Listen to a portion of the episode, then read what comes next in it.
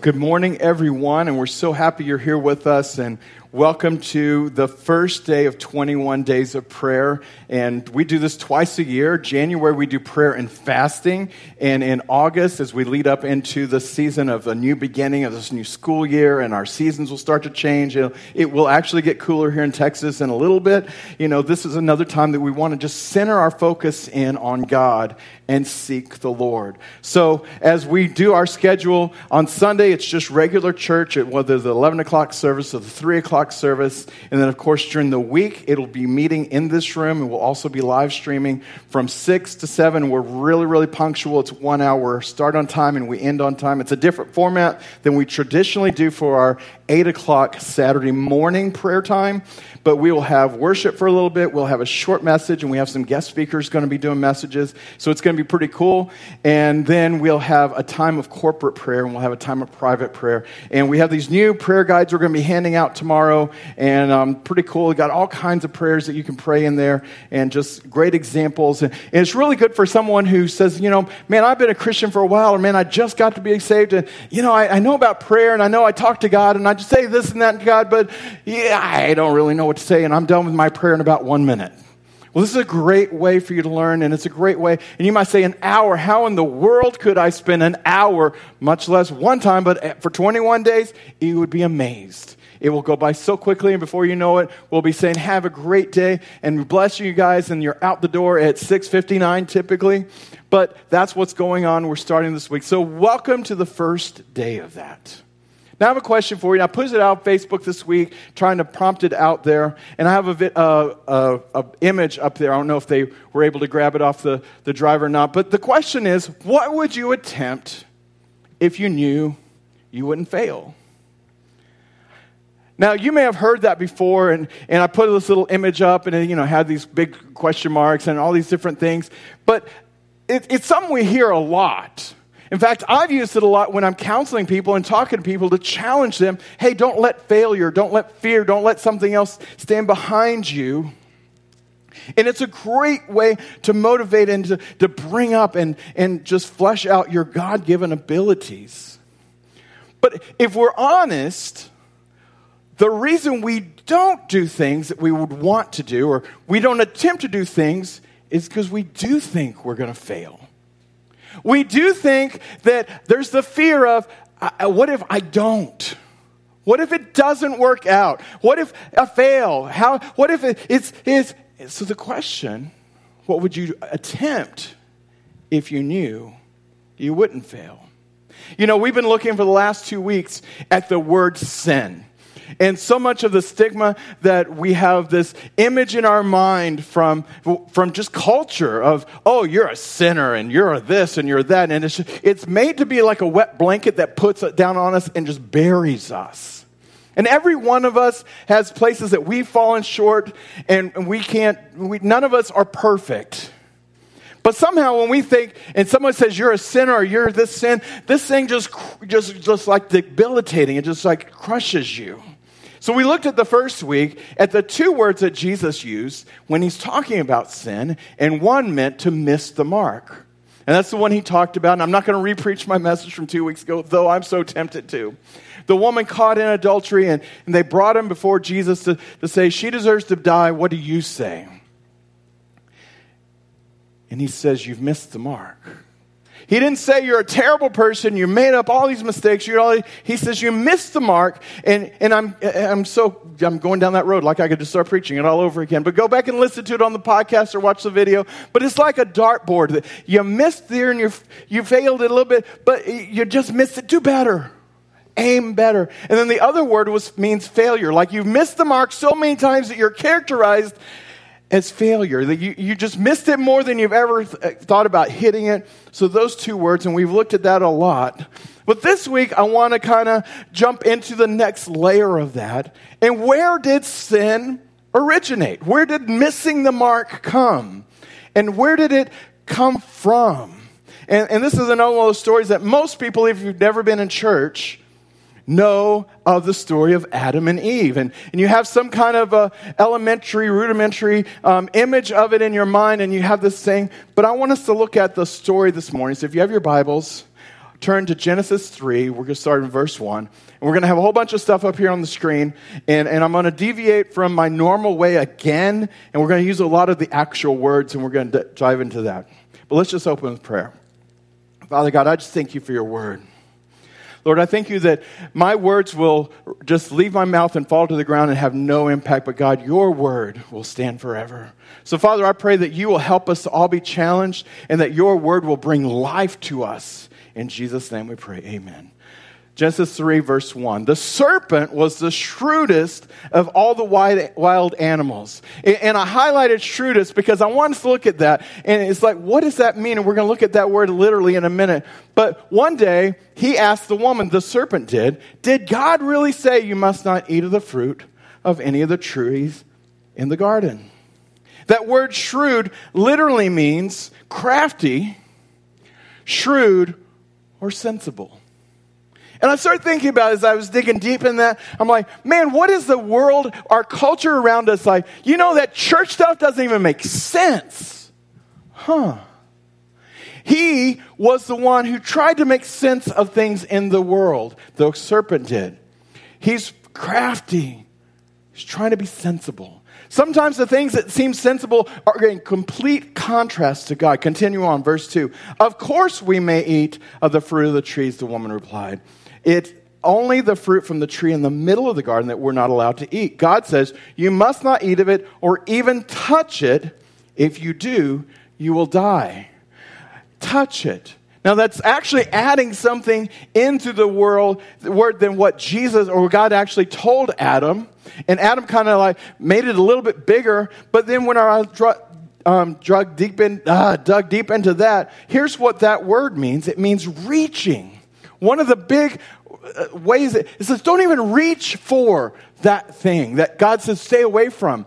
But isn't that the first step that we have when we're going to miss the mark? Is that we start reaching for something. We have, we have this thing that's like pulling for us and like, huh, I think I want that. Or, you know, if you're fasting or you're on a diet and you see chocolate, you see this or that, and you're like, I just want, and you start reaching for it. You reach for it in your mind before you even reach with your hand. Is that word is, don't even reach for it servant, serpent says in verse 4 You won't die.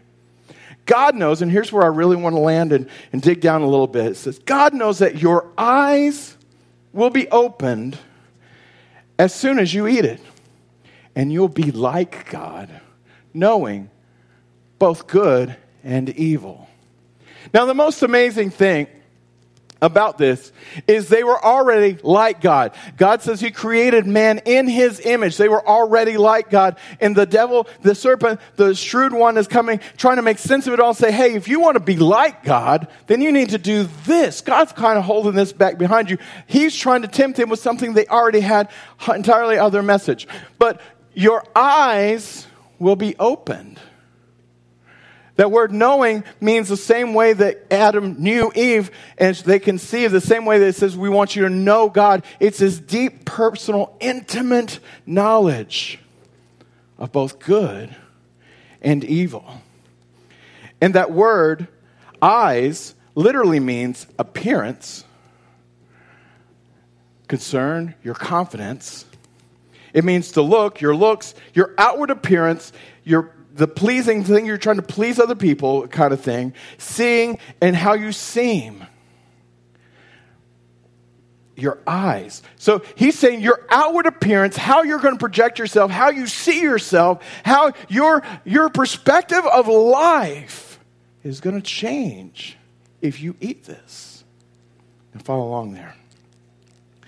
That word good literally means a good thing a benefit or welfare, something you're going to enjoy, something that's good, good things, gracious, happiness, pleasant, prosperity, richer. What is good?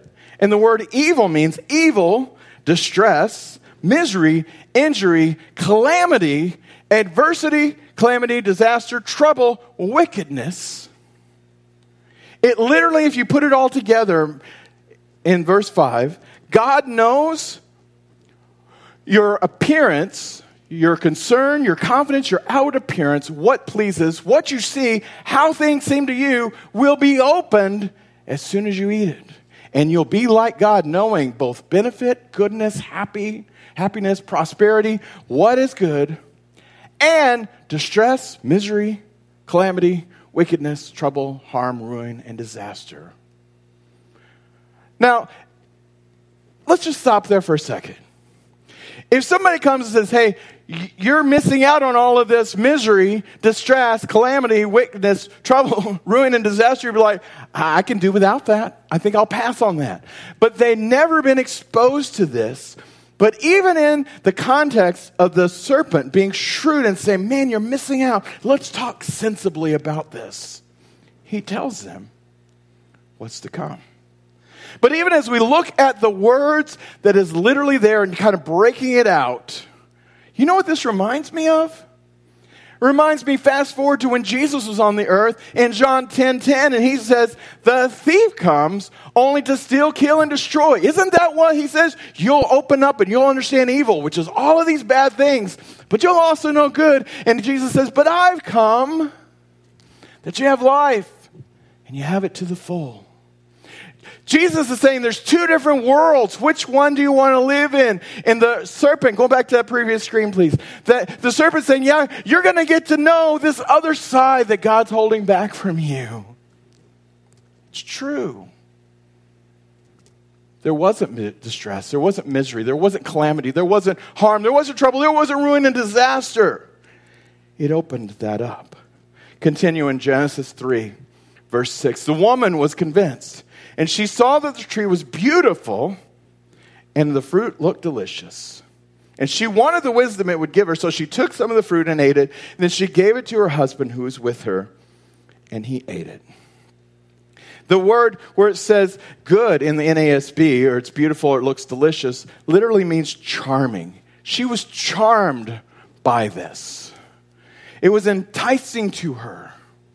And where it says it'll delight in the NASB, it means greedy, intense, and what is desirable. So you see this shift happening right there. And where the word says you're literally going to reach out and try and reach for the sin, it now becomes a word that means craving. It means the desire to crave. Verse 7 And that, that moment, their eyes. Remember what their eyes meant? How you see yourself, how your presentation, your outward appearance, how you seem, how you're projecting yourself to the world. And see, we all have our own image of ourselves. And for me, all my life, I never had a beard and I hated beards and I didn't do it. And then Dr. Kennedy says, You got to have a beard. You know, if you're going to be relevant today when it's no shave November, we're both doing this, you got to do this. I'm like, I don't want to do this. And then we did. He's like, Now you can't shave. But you know, in my mind, even though I've had this for almost five years now, in my mind, I still see a clean shaven person. It's not till I look in the mirror, I go, oh, yeah, I do have a beard. I forgot about that. You see, the way we see ourselves is often different than what we put out there. At that moment, how they saw themselves was opened. It changed, it shifted.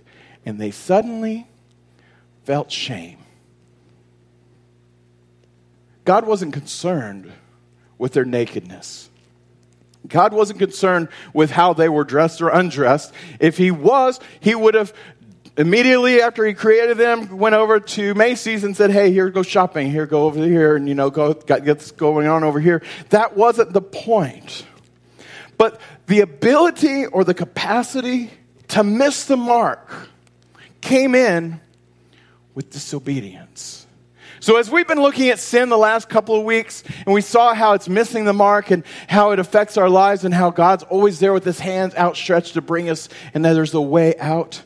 I wanted us to look this morning at where it began and where that ability, where our capacity to miss the mark is. Now, remember, your eye is how you perceive things in, in that translation and how it works out of how you see your outward appearance and everything. And then Jesus in Matthew 6, fast forward, this is the beginning in Genesis and in Matthew, when Jesus is on the earth some thousands of years later, he's talking as well, and he says, Your eye is a lamp that provides light for your body. And when your eye is good, your whole body is filled with light.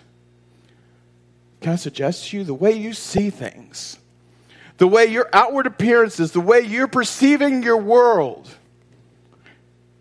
when it's good, your whole body's filled with light. Verse 23 But when your eye is bad, your whole body is filled with darkness.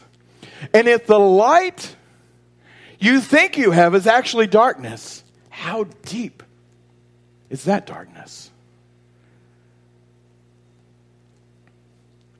There's so many people that think they got it all going on. They think they've got life figured out. They think, I don't need God. I don't need all these things.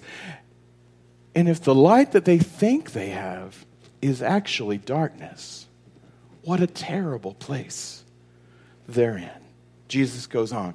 No one can serve two masters, for you'll hate the one and love the other, or you'll be devoted to one and despise the other. You can't serve God and money. We hadn't been talking about money. Why in the world is that coming up? And, and it's just this, this crazy little analogy. And then he goes on to say, This is why I tell you not to worry about everyday life. But isn't that where we find ourselves? We have the stress of this bill and that bill and this thing and this situation and going back to school. The kids need this and that and something else. We got to buy backpacks and we got to buy the supplies. We got to. Uh, uh, uh. Don't worry about everyday life. Whether you'll have enough food or drink or enough clothes to wear for going back to school. Isn't life more than food and your body more than clothing? Look at the birds. They don't plant or harvest or store food in, in barns, for your heavenly Father feeds them. And aren't you far more valuable to Him than they are? Can all your worries add a single moment to your life? And why worry about your clothing? Look at the lilies of the field, how they grow. They don't work or make their clothing. Yet Solomon in all of his glory was not dressed as beautifully as they are. And if God cares so wonderfully for the wildflowers that are here today and thrown into the fire tomorrow, he will certainly care for you. Can I say that again? He will certainly care for you.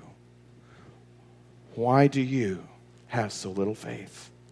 Don't worry about these things, saying, What will we eat or what will we drink? And what will we wear? Verse 32. These things dominate the thoughts of unbelievers.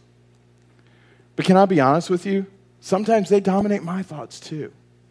Sometimes they dominate my thoughts because it's the outside pressure that's coming in. It's like, hey, reach over here and start jumping into the world where it's not going to work out for you. If you try this thing, you're going to fail. They dominate our thoughts. But your Heavenly Father already knows all your needs. Verse 33 Seek the kingdom of God above all else and live righteously, and He will give you everything you need. Seek the kingdom of God. That word seek literally means to search to try, to keep trying to obtain, to, be deliberate and demanding and inquiring and looking. Where it says that all these things will be added to you in the NASB and he will give you everything you need.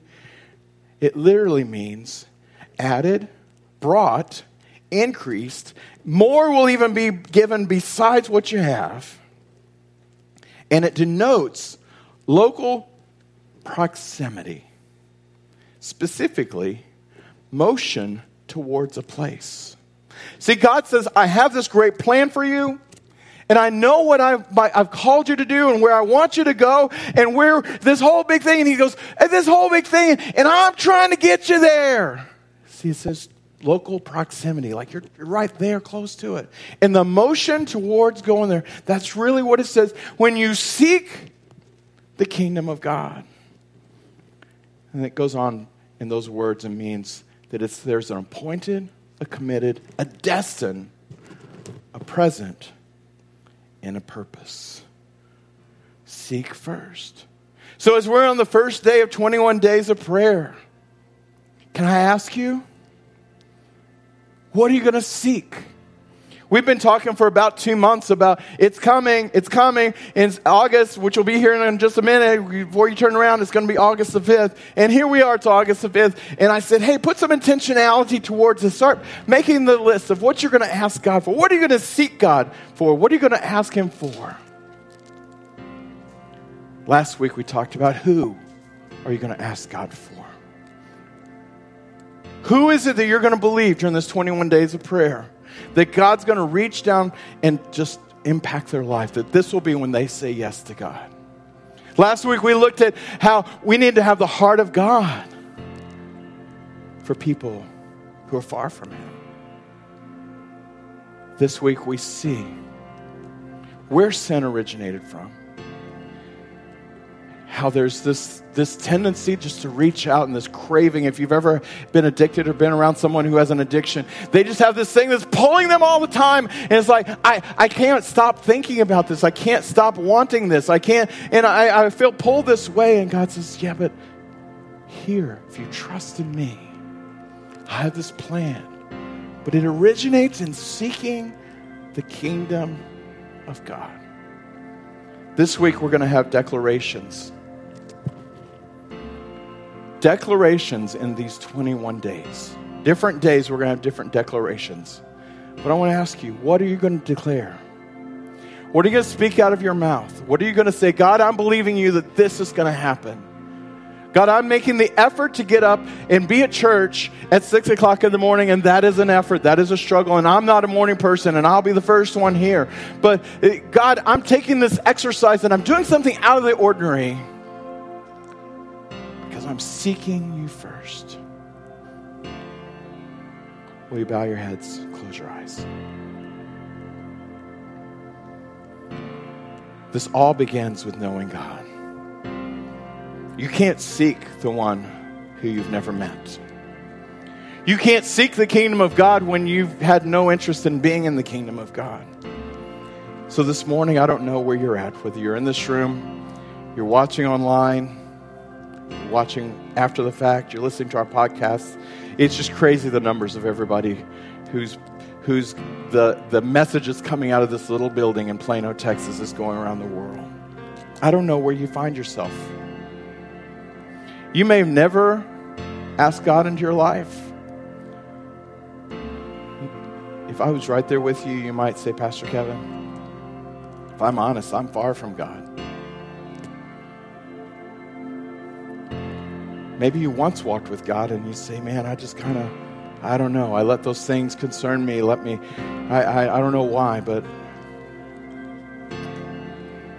you don't have to stay there. Today can be your day. And that's a private moment between you and God, but I'm here to help you with the words if you would like. If that's you this morning. And it's a private thing. We're not going to invite anybody to the front. We're not going to embarrass anybody. Just simply say this prayer and mean it from your heart. Say, Jesus, thank you for paying for my sins so I don't have to. Today is my day. I invite you into my heart. I ask you to forgive me, and I come just as I am. I surrender it all to you, and I choose to follow you. And the best way I know how, I'm going to live for you with all of my heart. Today, I give you my life. Father, I pray for everyone who prayed that prayer. God, whether it's the first time or as another time. God, that you would just reach down from heaven and you just envelop them and wrap them in your arms. And Lord, whether they feel a thing or whether they don't, we know that all of heaven is rejoicing. God, I pray for all of us in this message this morning that we'll see ourselves. Not only will we see how sin entered in and how the, the choices of Adam and Eve affect us today, but God, how that you came and you still said there's two choices. The enemy's trying to kill, steal, and rob from you, but I'm here to give you life to the full. God, I pray that we continue to seek your kingdom. And one of the side benefits is life to the full. Give all this to you. In Jesus' name we pray. Amen. All right, well, if you'll pull this connection card out. I know Michael's already talked to you about it, you should have already the top part filled in. You know the texting our welcome to our new system. I love that new system, and it just has some text messages, ability for us to text you back and forth. There's a place in the middle that says, My decision today. There's a couple of choices, and there's a place for your prayer requests. And these prayer requests, there's a perforated line there. We cut those off. And tomorrow morning, when, when you come in here, you watch us online, you'll see the stage is going to be filled. It goes from about here all the way over to there, and it comes back about five feet. And they're going to keep growing because we're keeping on taking these and we're putting these up here.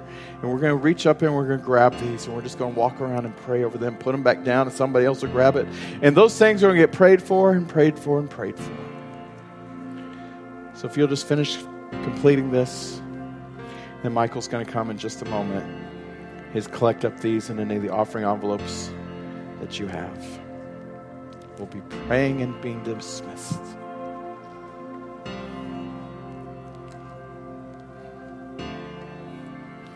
All right, if you'll stand to your feet, and you know how we like to do it, if you'll reach across the aisle and grab the hand of somebody that's beside you.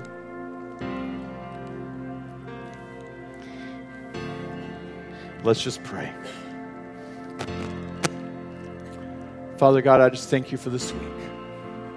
Lord, I thank you for all the prayer requests that have come in this week. Lord, all the connection cards that will come in over this weekend.